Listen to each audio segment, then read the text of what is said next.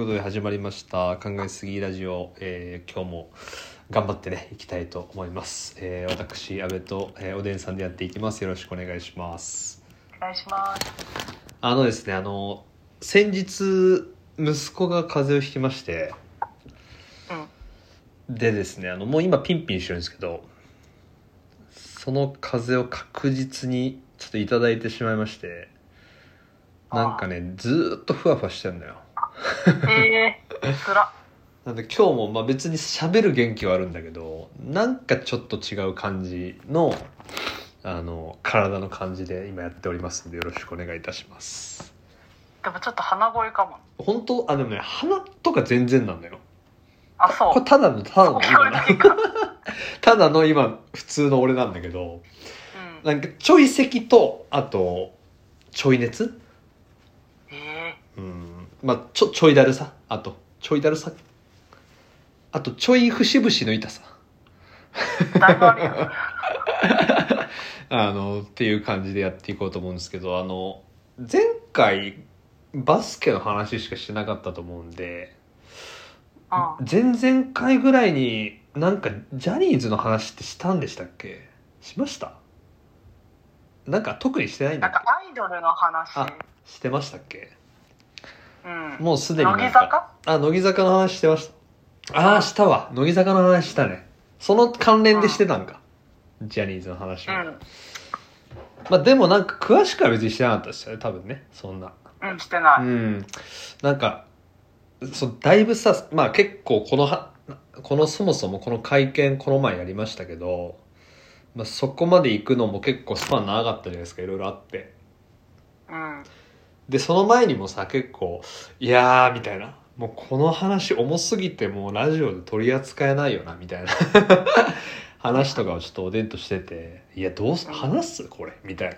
感じでしたけどまあちょっとここまでも来たしもう会見もやったんでまあ少しだけでもなんか触れておこうかなと思うんですけど。うん。なんかねまあいろいろもう話は進んでるんで今までの話をおさらいとかなんかどういうことが問題だったよねみたいな話を特にする気がなくてあとまあ批判とかもうそういうのとかじゃないんですけどただ単純な所感みたいな感想みたいな今現時点での話をパッとできればと思うんですけどなんかやっぱすごまあ今回ねこうけ何言っても結果論なんだけどすごい思ったのはまあ何にしてもやっぱその業界っていうのをある種独占してたわけじゃないですか。そのジャニーズっていう事務所が。なんですかね。メン男性アイドル業界なのかな？独占してたのは。うん。女性アイドルはまあまた別なんで。でその男性アイドル業界っていうその業界を独占をあらゆるまあ手を使っていたのかもしれないですしそれでいろんな目を潰しながらあの今今の今まですごい独占をしてきたことだと思うんですよ。でなんかそれによってまあ結局その創始者が死んでいろいろ問題があぶり出されてここまで来て今こうなってるけれどもなんかその自浄効果みたいな自分たちをこうある種なんていうの？良くする効果自浄効果みたい作用みたいなのがこの独占市場を作ってしまったことによって完全に機能しなくなっていたのかなとも思ったりするんですよ。でまあその、まあ、企業としてねある種自分たちがこうどんどんそのお金をこうまあ生産を上げていって大きくなっていくでその中で、まあ、対抗馬であるような自分たちのライバル企業とかに対して、えーまあ、差をつけていくっていうことは当然他の企業とかも差別化としていろいろしてるんだと思うんですけど、まあ、おそらく話の中でまあそのミュージックステーションの話とかねいろいろ出てましたけどまあそっち出してもいいけどその代わり出さんよみたいなそういう駆け引きとか忖度みたいなのが、まあ、あったよみたいな話もあったじゃないですか、まあ、つまりその、まあ、妨害っていうか相手の目を潰す行為ってことですよね。これは。でその行為をしてして自分たちがのし上がったことによって、まあ、敵はある種いなくなったわけで。で敵がいなくなったことによって自分たちに対してダメっていう人たちもそれは当然いなくなったし自分たちに対してそういう攻撃をしてくる人もまあいたとしてもまあどうでもいいようなもう自分たちの力でなんとかできるような人たちになってしまったのでもう抑えられなくなっちゃったっていう。止められなくなっちゃったっていう構図には、まあ、なったんだろうなと思うんですよ。なんでまあもちろんその創始者の、まあ、ジャニージャニー氏とでも言いましょうか。ジャニー氏とでも言いましょうかね。ジャニー氏には そもそもそういうなんていうのかな健全なあのー、組織を作っていこうっていう気はさらさらなかったのかもしれないんだけれどもやっぱりそのなんていうのかね組織組織として健全にこうやっていくのは自分たちが切磋琢磨することはいいんだけどその自分たちのライバルとなるところを妨害したりとかなんかこうしてしまうっていうことはある種跳ね返ってくる自分たちに。構図になるんだろうな最終的には。ってあのまず一つ思ったんですよ。でまああの最近 k p o p をねよく見てるんであの k p o p 業界のことも、まあ、そこまで詳しくないですけどもある程度こう見てる限りでは今ってその k p o p 業界ってジャニーズみたいな一強みたいなのではなくて大手のかなり大きい事務所たちが4つぐらいあるんですよ。でそれが結構拮抗しててそれぞれに特色があるみたいな。なのであのそのジャニーズみたいにじゃあ僕らは出ませんって言った時も、まあ、出演オファーする側に選択肢が生まれるじゃないですか。4つあれば、まあ、ある種ここが出ない、まあ、人気を持ってるグループだけれども、まあ、ここが出なくてもまだこっちがいるしこっちにじゃあオファーかけようとかじゃあこっちを優遇しようとかっていう選択肢が生まれるけどやっぱ一強だと生まれないですよね。もうそこしかないんだからっていう、まあ、それをね作り上げたってこと自体はものすごいことだなと僕は思いますけれど本当。並々ならぬことをしない限りそんなことにならなくないって。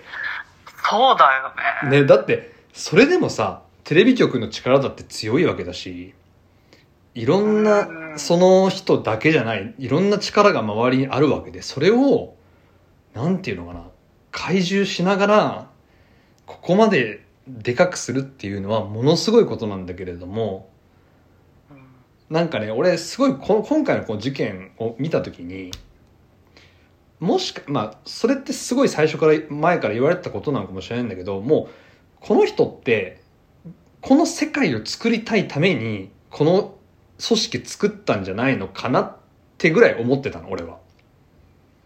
要は自分がこういうことをしたいこういうことができる世界が一番いいのがこういうことなんじゃないかなっていう利害関係というか。わか言ってることあります？俺の 自分が若い子に対してそういうことをしたいわけじゃないですか。そういう欲があるわけじゃないですか。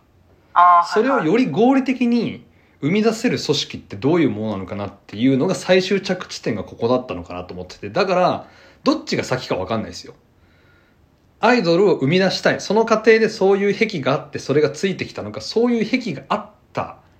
で、それをうんその癖を正当化させるためにそういう組織を作ろうじゃあ合理的にっていうふうになったのかわからないどっちかはね。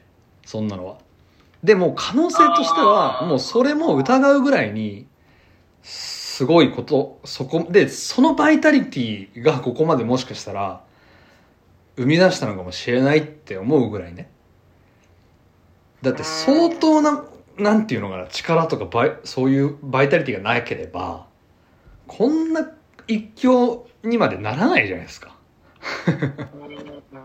だからそれ,、ね、それはもちろんエンターテインメントとしての才能とか素晴らしいものがあったんだと思うんだけど俺もそこまで疑っちゃうなってすごい思っちゃったぐらいででまあなんか話を戻すね。そのよあの本当に今韓国のその k p o p ってすごい均衡が取れて均衡取れてるけどまあ切磋琢磨してるんですよ、まあ、4つぐらいあって。あのブラックピンクが所属してる、まあ、ブラックピンク結構有名だと思いますけどブラックピンクが所属してる YG っていうところとかあとは、えっと JYP ですよね。結構有名。ここもあのだいぶ二次プロジェクトとかで有名になってきました。TWICE とかがいる JYP あとはもう最近メキメキの 5BTS とか要してるところ。であとはえち急にどうせしちゃったな。もう一個ぐらいあるんですけど。SM? あ SM です。素晴らしい。SM ですよね。はい。SM だと誰だ？SM は誰だ？エスパとかですかね。エスパ。ああ。えー、とか。はい。そこら辺をいる。まあ少女時代かな？ん？そこら辺少女時代かかうん確かそこも SM だった。あちょっとあんま自信ないな。そういう昔ねあの SM っていうのは本当にあの昔素晴らし素晴らしい時代を築いたけど今はちょっとあの落ち気味みたいなあの感じで言われてるんですけど SM は。まあそういうところがあったり。東方神起とか。あ、東方神起とか。はいはいはい。そこの世代ですよね。おでスターを生み出した。事務所とか、まあ、そんな感じ。今はね結構 HYBE があの NewJeans とかそういうかなりこう新しいニューエイジを出していってあの結構か k p o p 内の中では割と力を持ってるというか人気がある事務所ですね HYBE は。うん。でまあそんな感じででその下らへんにも中堅どころの事務所とかがたくさんあって、まあ、その人たちもこう結構人気グループを要しながら頑張ってるみたいな感じなのでであとねやっぱ日本と違って男女どっちもやってるんですよねうんだから男だけとか女だけとかっていうのはあんまないんですよね。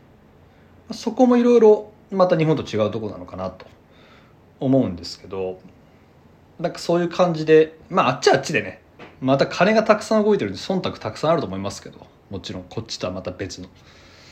まあそれでもなんかやっぱその一強っていうところがうーんすごくねふこう不健全なものを生み出したんだろうなと思うのでまあ今後そのジャニーズがどうなっていくかっていうことよりも、まあ、俺的にはそのいろんなものが瓦解してこのメンズアイドルまあ別に女の子のアイドルとかアイドル業界でもいいんですけどそれがなんかこう一強化しないようなあのー土壌が作られたらいいなと思います。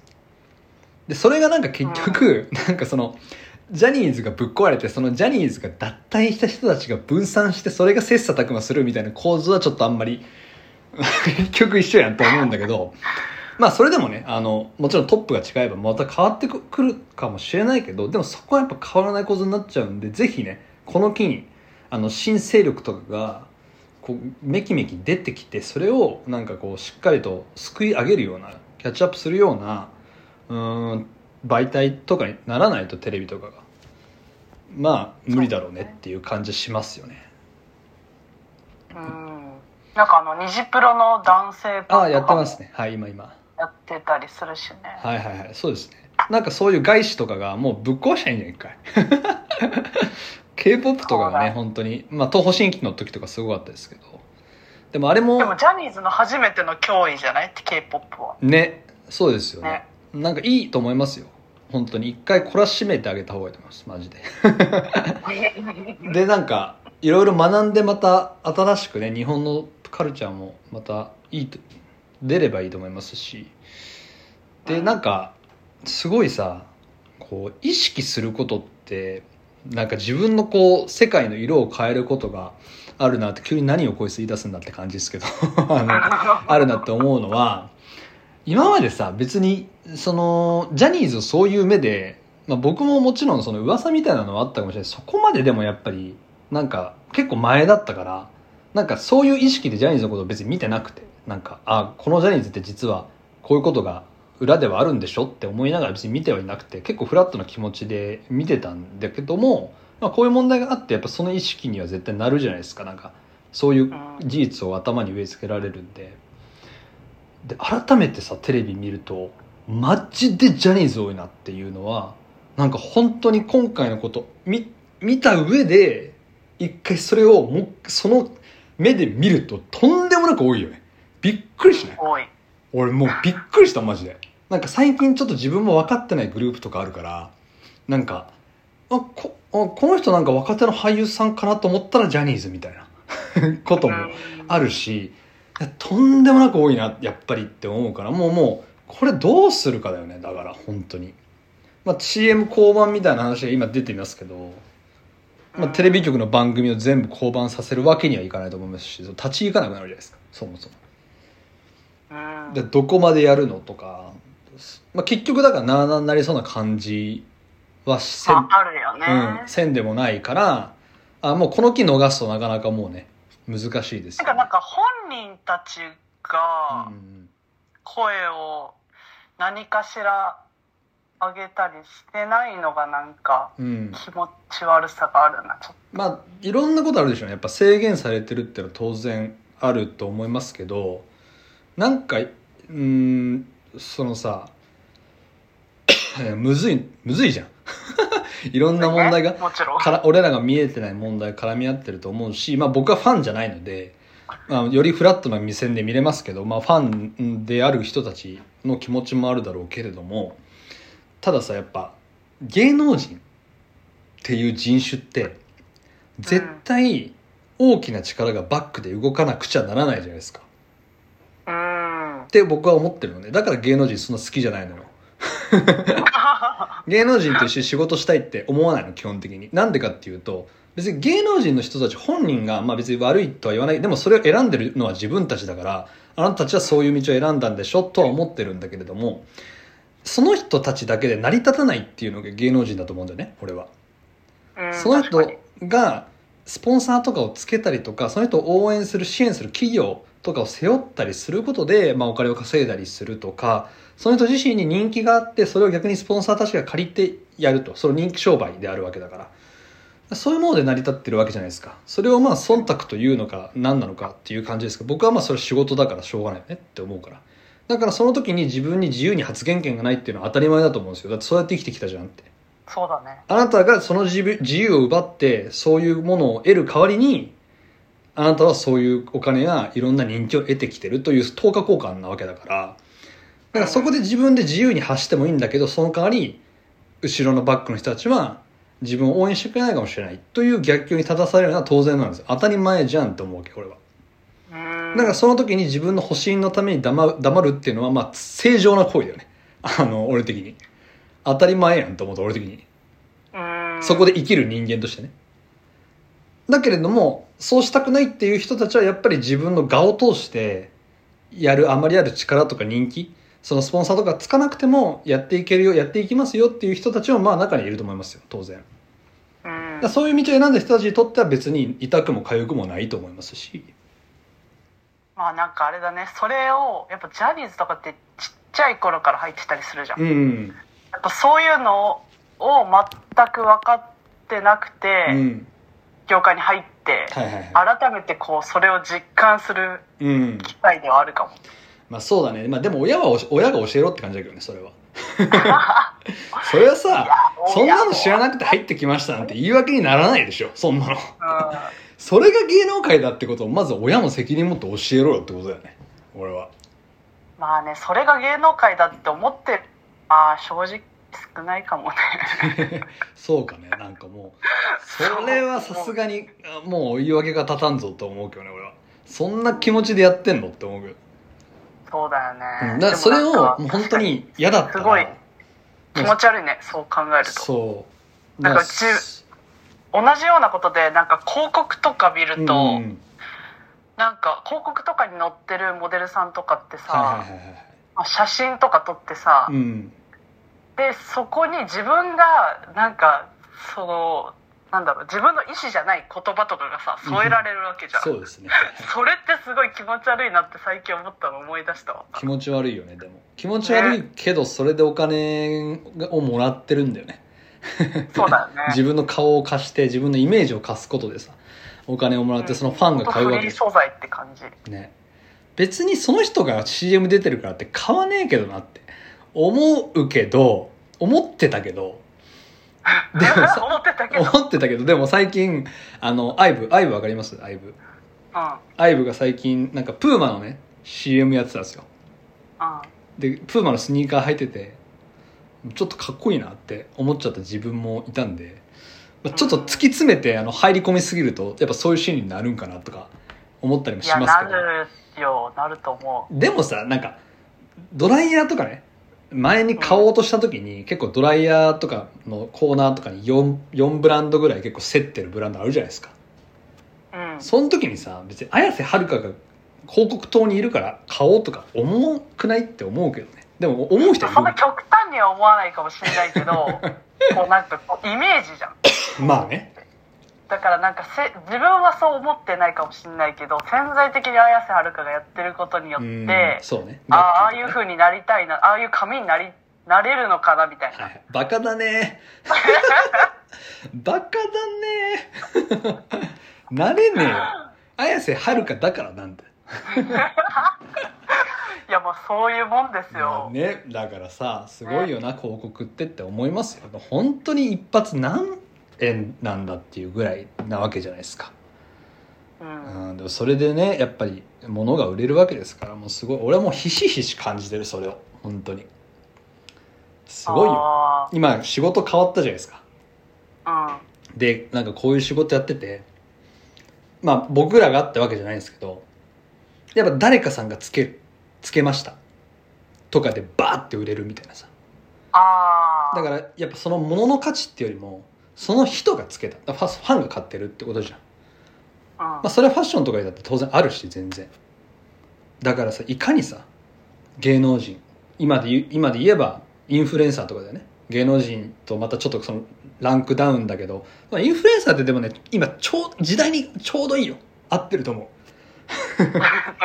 なんかそのリスクマネジメントって考えた時に芸能人まで行っちゃうとそういうリスクがついてくるじゃん。企業タイアップとか事務所とか。でうん当然インフルエンサーの人もそう事務所に所属してインフルエンサーさそのモデルモデルとして入ってきました。でも売れないからインフルエンサーもやりましょうみたいな感じの人もいると思うきっと。だけど結構その、まあ、本当にインスタグラムのところから始まってなんかいろいろ物紹介とかしてってどんどんバズってってちょっとインフルエンサーになりました。なんかまあ自分のブランドとかでなんか物とか売ってますとかなんかインテリア関係の仕事してます。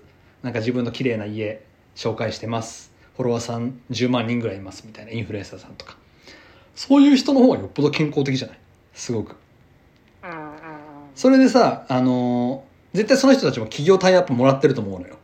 これ紹介してください。その代わりにこれあげますとか、これ無料で提供してます。これ広告費でこれぐらい渡しますってあると思うでも、多分その人たちの収入源ってそこに頼ってるわけでもないんかなとも思ってんのよ、俺的に。うん自分のブランドとか出しちゃえば、そっちで儲けられるわけだし。ああなるほどねだから、そこに頼らない生活であれば、それは選べるわけじゃん、自分たちでも。あ、ここのブランドと別にタイアップしたくねえなと思ったら、いや、いいですそれはそうだねって断れるし、そこに、言ってるもんねそうそうそう自分がいいと思ったものしかやりませんみたいいや、そんなのもわからんよ、そんな。わからんけどね。わからんけど。でも、選べる余裕は出てくるわけで。なうん。だから、そういう選択肢が自分に生み出せるぐらいのラインに行けるんじゃないかなと思うわけよ。インスタグラマーさんとか。でその人が欲を出して、もっと芸能人みたいになりたいみたいな感じで、どんどんどんどんでかい企業とタイアップみたいなことしてったら、もう、大きい権力に飲まれるわけだから、あなたの選択肢みたいなのはなくなってくんじゃないとは思ってるわけ。だからなんかすごい重要なのはさ、今の自分の立ち位置が、立ち位置と比べて、その応援してくれるスポンサーであったりとか、まあ企業とか、まあ融資をしてくれる人とかいろいろあると思うんだけど、その自分支援をしてくれる人。それが今の自分の力にどれだけ釣り合っているのかっていうことはすごい重要だと思ってて。うんで、その人に乗っかることでものすごく儲かるとか、そういう力に手を出した瞬間に、もう自分で制御できない力に手を出してるのと同じようなもんなんじゃないかなと思っちゃうわけ、俺は。から力を手に入れ、いや、金を手に入れることはできるけど、あなたの自由はやっぱりその人たちに握られていくよって。それはそうじゃん、当然って。うんでもそれを選んだあなたのね、責任というか選んだ道でもあるからしゃあないよねっていうその駆け引きというか、その選択が人生じゃないですか。で、え、それあなたが今そのチャンスを掴んでそれを選べば、あなたは有名になってお金をもらってたくさんのお仕事が来てお金持ちになれて、いろんなこう贅沢ができるかもしれない。その代わり、落ちる時は落ちるかもしれないよとか、うんそういうこともある可能性が出てくるわけでね。いろんな足を引っ張る人たくさん出てくるだろうし、敵は多いだろうし、みたいな。そうだよでも、うん有名になることの方がリスク高すぎると思う。有名になって何がいいのって思うんだけってまあ思うけど 僕らはね。思うけどやっぱ有名になりたいんですよみんな。ど 有名になりたいんだ。なりたいんじゃない？やっぱ。うん。それが一つのあれじゃないですかやっぱ。でねなんかすごいさあの山下達郎の話前したじゃん結構。おでなんか別に今それが新しく更新されてるわけじゃないんだけどううん。すごいね。あの菅助さんっていう編集者さんがいるの。菅助正信さんっていう編集者がいて主にこうファッションのお仕事をたくさんやられてる方でファッション界隈では割と名の知れた方なんだけどたくさんいろんなねあの仕事をやられてる方であの有名な編集者さんなんですけどその人があの山下達郎のあの発言があった時にラジオでの。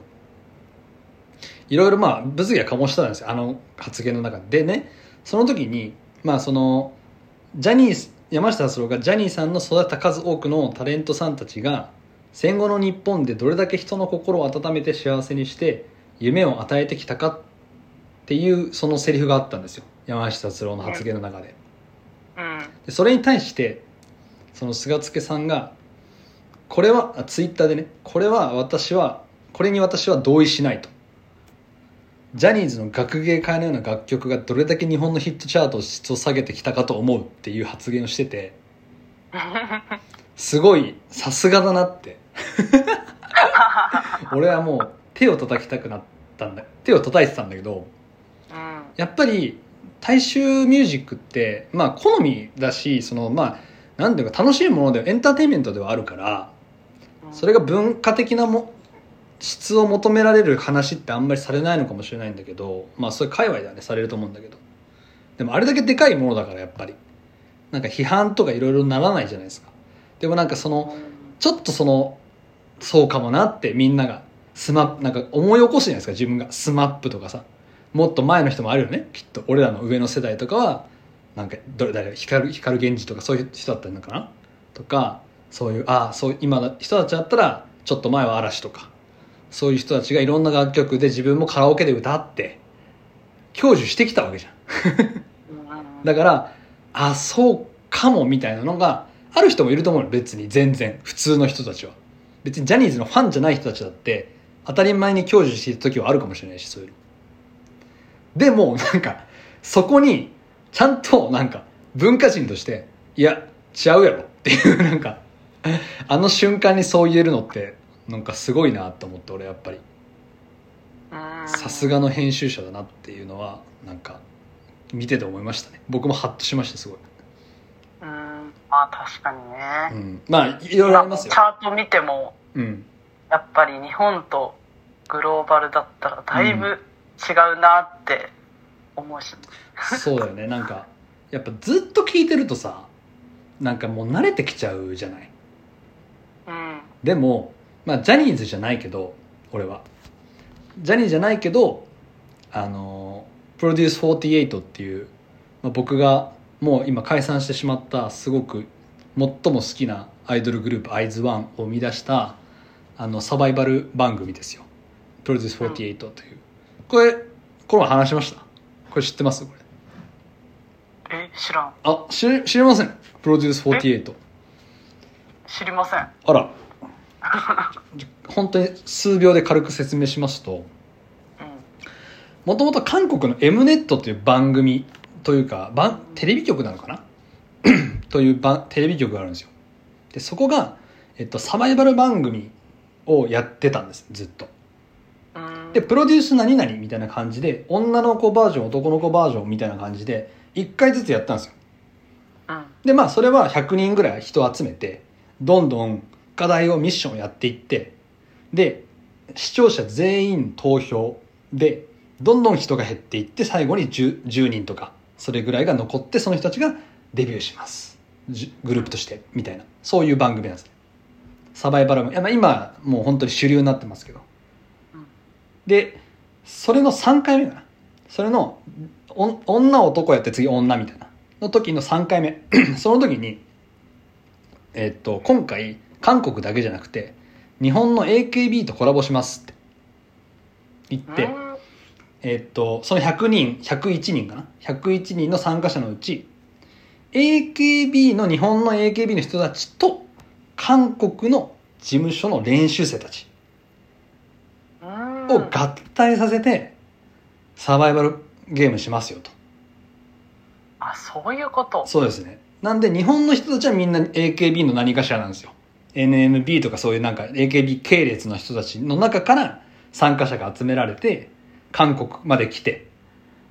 はあ。で韓国側はその韓国の中にあるめちゃめちゃ無数の韓国事務所の中から選抜されたデビューしていない女の子たち。で中にはまあちょっとデビューしてた子とかいるんだけどイレギュラー的にね。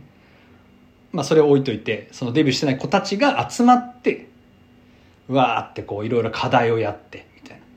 やるんですよ。それでまあ最終的にそのアイズワンっていうグループが生まれたわけなんですけどその時に一番最初にまず本当に本当に一番最初顔合わせみたいな感じで顔合わせしてはいじゃああの一回一番最初審査するから用意してきたものを発表してみんなの前で。って言ってまあ3人4人ぐらいのグループでみんな事務所ずつに発表していくんですよ。歌とか踊りとかをね。その時のそのその時ってまあ当然韓国の子たちは k p o p をやるんですよね。でうん AKB の子たちは AKB の自分たちの歌とか踊りを当然用意してきたんでそれやるんですよ。うんなんかその時のそのなんていうの？楽曲のクオリティの、まあ、まさしくその学芸会とあとはその k p o p という一つのポップミュージックエンターテインメントラップが入ってその R&B みたいな要素も入りながら一つのこの時代を築いていく k p o p というエンターテインメントジャンルのなんかこう質量の違いみたいなのがあらわになってなんか日本人としてめっちゃ恥ずかしくて最初。AKB は AKB でもちろんまあ なんていうの？それは特色としてあるんだけどそれは単純に曲のなん質としてこう対比させた時のこの質の低さっつうか 歌詞の歌詞とかのそのなんていうのが本当になんかもう先生たちが唖然としてるわけ。これ何をしてるの？この子たちはみたいな。あそうなんや、うん、ちょみ本当にあの空気感とかも味わってほしいんだけどなんかえ？みたいうな。わこれな何このこれは？みたいな。この子たちはデビューしているの？みたいな。でせお客さんの前でこの子たちは踊ってるの？みたいな。プロなの？この子たちは？みたいな。でなんかもうみんな泣く？みたいな。AKB の子たちが。もういたたまれなくて。ね そういう、まあ、シーンあるんですけど、まあ、その時に本当にそういうのは感じましたよね。なんか日本の j p o p のうーんとかというかまあそのアイドル系ですかね。アイドルのポップスの質の低さというかそういうところなんだろうなって思います。あぜひぜひなんか見てほしいですね。すごい面白いですよ。プロデュース48めちゃくちゃ面白いですしなんかその後のそのアイズワンのグループがすごい僕は 多分に二十歳ぐらいからずっとそのアイドル全般が好きですけど多分一番好きですね。アイズワンが。へえ多分もう最近それ自覚しました。アイズワンが一番好きです多分。自覚？でちょっとラストコンサートをあのラストコンサートって映像化されてなくてうん見れないんですけどちょっとまあいろいろねあのまあちょっと多くは語らないですけどうん まあ見る機会がありまして最近ようやくラストコンサート見れたんですよ。アイズワンの解散コンサート、うんまあ、そういうサバイバルあの番組で結成されたグループって基本的に活動期間決まってるんで2年半ぐらいなんです大体。契約期間が。うんだから2年半ぐらいでぜ絶対にこう解散するんですけどその解散コンサートがコロナとぶつかっちゃってうん。オンラインコンサートになっちゃってあの、まあ、観客なしのコンサートだったんですけどもう最後のその挨拶がもう本当にラストの最後の挨拶なんでもう解散前の。うん。で12人いるんですよメンバーが。うん。で1人に対してなもう5分ぐらい。一人で5分ぐらいずっと喋るんでその最後の「さよなら」の挨拶が1時間ぐらいあるんですよ。うん。それでも短いって思えるぐらい あのめちゃくちゃ泣きましたねもそうなん。うもう箱箱ティッシュマジ半分ぐらいなくなんじゃないかっていうぐらいあのな泣いてました。この前へ一人で。あの息子を寝かせた後ー。ああのヘッドホンして見てたんですけど。テレビで。へそれぐらいね泣いたぐらい。でなんかそのずっと見る見る機会っていうか見ようと思えば見れたんですけどずっと置いと置いといてなんかさそのこれの勝手なあれなんだけどそういうのってその一番美味しい時に食べたいじゃないですか。なんか。わかる。わかる？あわかる？あありがとう。わかるよ。なんスラかムダンクの最最後の巻ずっと見なかった、あ本当に。それすごいねなんか。うん。いやなんかさそのこの魚めっちゃ美味しいんだけどこれ1回しか食べないんだわって言われたらその魚が最も美味しい時期に食いたいじゃんやっぱ旬な時に、それと同じでだから今じゃねえなって思ってずっとこう見てた。でもなんか自分の多分その会津湾へのこう入り込みがトップでもピークに達した時これ今だなと思ってこのまま見てもう大号泣します。ずっと。もう。えー、今入り込んでたの？今入り込んだからそのもうとっくに解散した。2年前ぐらいに解散してんだけど今入り込んででこの前解散ライブ見てでもうとっくに解散してんだけどもうロス状態ですよ。完全に、はあ、解散してるわーっていう。でもまああのなんだろう。そのアイズワンはあの本当にすごい人気だったんで今ねあの解散したんだけどそのチリジーになったメンバーたちが今第一線で活躍してるんであの見る機会はねたくさんあるんですけど、うん。まあ、そのグループで見る機会はもうないんでねあの非常に悲しいなという感じですけど。うんはい。そんなこんなでですねちょっとまあアイドル界隈がざわざわしております本当に。ねちょっとまあ日本のアイドルが今ないろいろあってなという人はぜひねあの k p o p にはい。行ってみたらいいんじゃないかなって思いますよ僕は。あの別に k p o p がいいとか k p o p のいいところはあの本当にいろいろあるんですけどなんかねすごい全然違う角度からの話をしたいんだけどやっぱり。なんかさ今までね、まあ、海外旅行におでんさんもいろいろ行ったことあるじゃないですか。てか海外でまあ勤めたこともありますしありますよね。うん。でなんか僕海外旅行に行ったの結構遅くて二十24ぐらいの時だったんですね。初めて海外行ったの。うんうん。でそこから今 4, 4カ国ぐらいですか？まあ結構アジア多いですけど。4カ国ぐらいに旅行に行ったりしてるんですけど。うん。やっぱりなんか行くと愛着湧くじゃないですか。行って超嫌いになるってことはあんま今今のところないです僕は。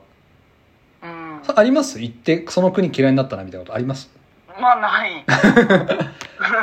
でそうなるとやっぱ当たり前ですけどちょっと好意的に見るじゃないですかその国を。なんか試合うん。なんか世界の試合とかでもちょっと頑張ってほしいなとかも思ったりするしなんか日本とかにその国の人とか来てるとちょっとなんかしてあげたくなるというかうん。ななんかそういう気持ちがちょっと湧いてくる気がするんですよね。僕はまあ少なくともそういう感じに湧いてきててなんかちょっとし親近感があるって勝手に思っててで k p o p とかもやっぱりあの、まあ、韓国にこの前旅行行きましたし自然と韓国っていう国に愛着が湧くんですよね当然。うん。それめっちゃいいことだなと僕思っててやっぱり。うん。なんかそういうふうにみんな思えたら良くないですかっていう 歴史的な部分も含めて。だからなんかまあこの機にねこれ今今いいチャンスなんであちょっと日本のあのアイドルざわついてんなって、まあ、思った時に今 k p o p も非常にね今熱いんでちょっと見てみたりするのもいいと思いますよっていう。そうだね、はいはいはい。確かに。そんな。私もなんか友達のジャニーズオタクにうん。何をどう声かけていいのかよくわからない。そうですねなんか。まあ僕の知り合いにもいますけどあの、うん。特に何か変化があるようには思えてないんであの外面的に。ああの変わらずって感じかなって僕は見てます。まあ内面的に何か違うものがあるのかもしれないですけど少なくとも SNS は何も変わらないですね。ーあそうなんだ。はい。だから、あーすごいなって思う反面、うーん、なんか、マジでどういう気持ちなんだろうなっていうのは思いますよね。ねうん。タレントに罪はないっていうその論争もいろいろあるじゃないですか。まあ、そりゃそうだろうとも思いますけど、うん、まあ、いろいろ考えなきゃいけない部分はあるでしょうねとは思いますけどね、やっぱね。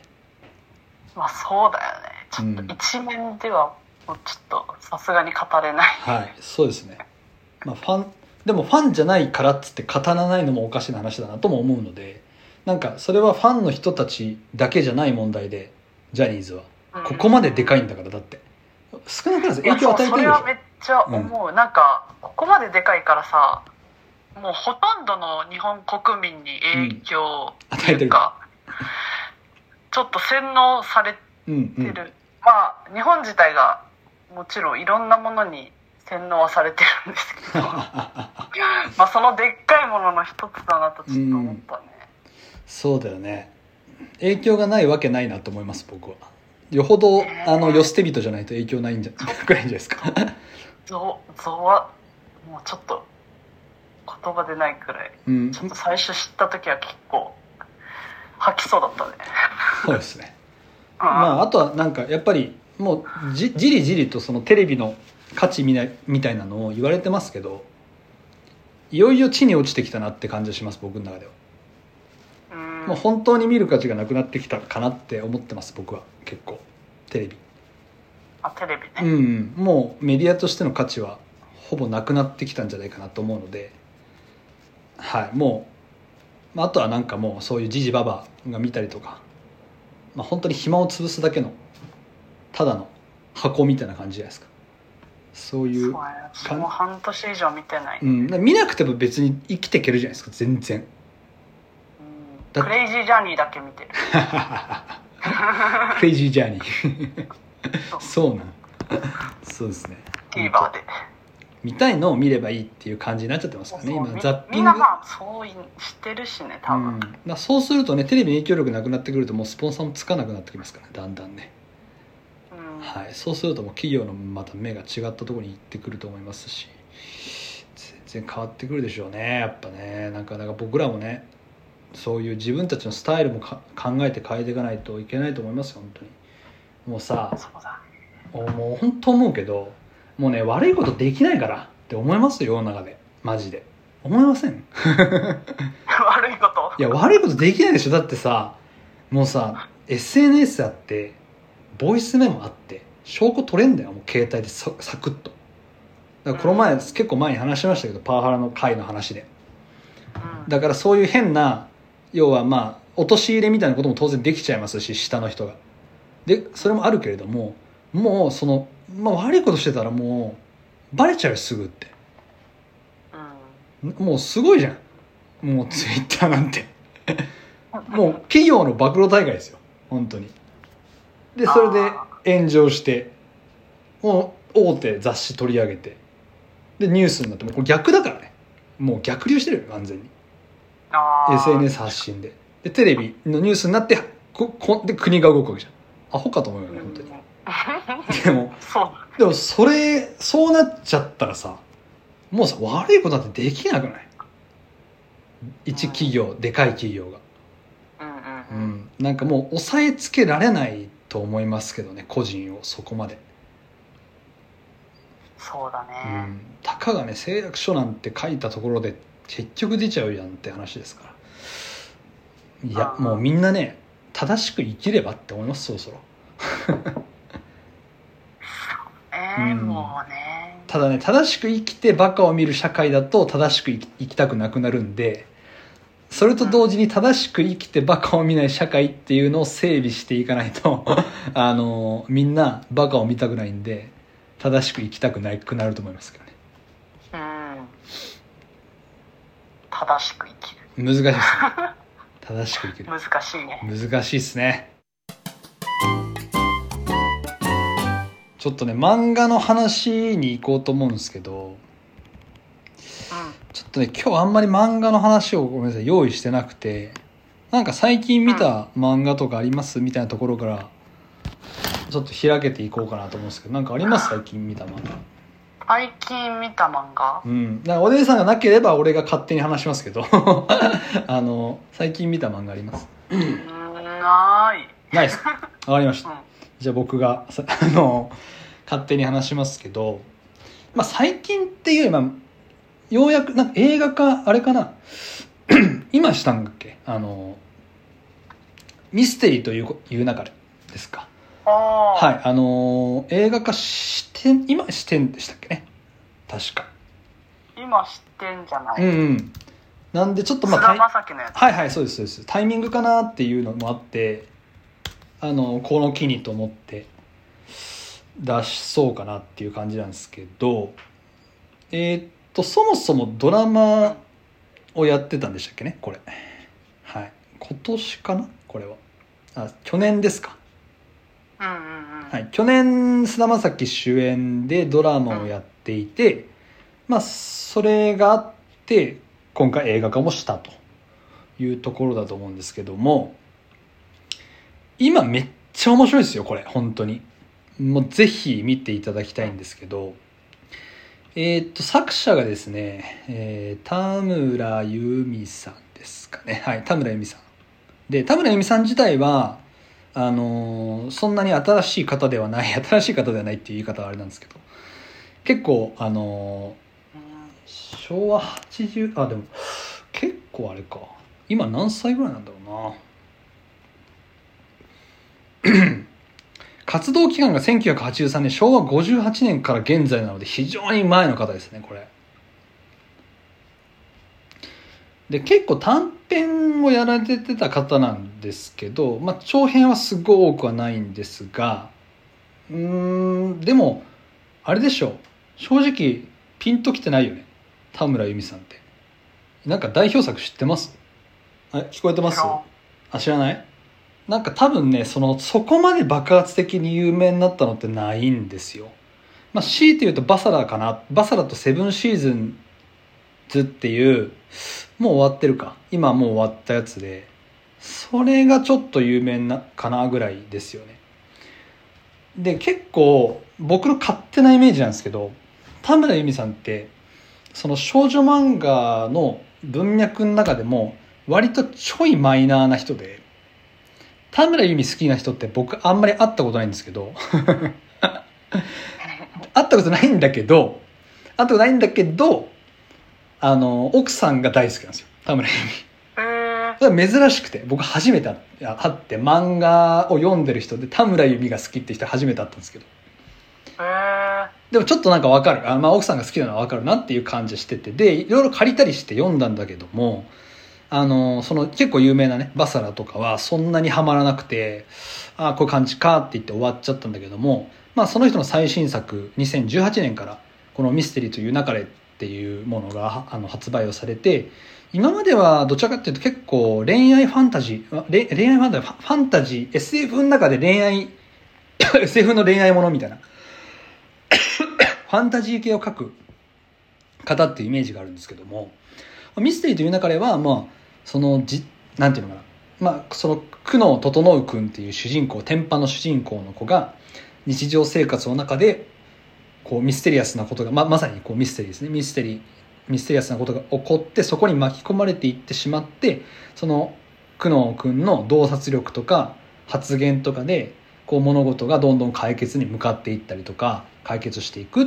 ていう、まあ、ミステリーですわな。つまり話なんですよ。でこの久能君のキャラがめちゃくちゃいいんですよね。これはもう田村さんの集大成なんやろうなっていうかこのその人そのものなんだろうなって感じはするんですけど僕の中では。知らないですよどういう人かは。勝手に想像してますけど。きっと田村さんがこういう考え方を持ってる人なんだろうな、まあ、もしくはこういう人になりたいんじゃないかなっていうようなそんな人ですね。すごくこのキャラが魅力的なので、まあ、僕はこの久能整君を見るっていうことだけでも十分に価値がある漫画だと思いますし、まあ、ミステリーとかを別に単純に読んできたりしなかった人間なんですけどまあこれは多分ミステリーの体を成してる漫画なんでミステリーってこんなに面白いんだねっていうことがまああの非常に分かったということですよね。まあコナンとかも言っちゃえばミステリーなんかね。もうあれはミステリーって言っていいのか分かんないですけど。でもまあそういう感じですよ。あのな毎回事件が起こる。でその事件のそのヒントをこう手類寄せてやっていく。でそのねヒントからのこのなんていうの巻き返しっていうかそれがめちゃくちゃ面白いですね。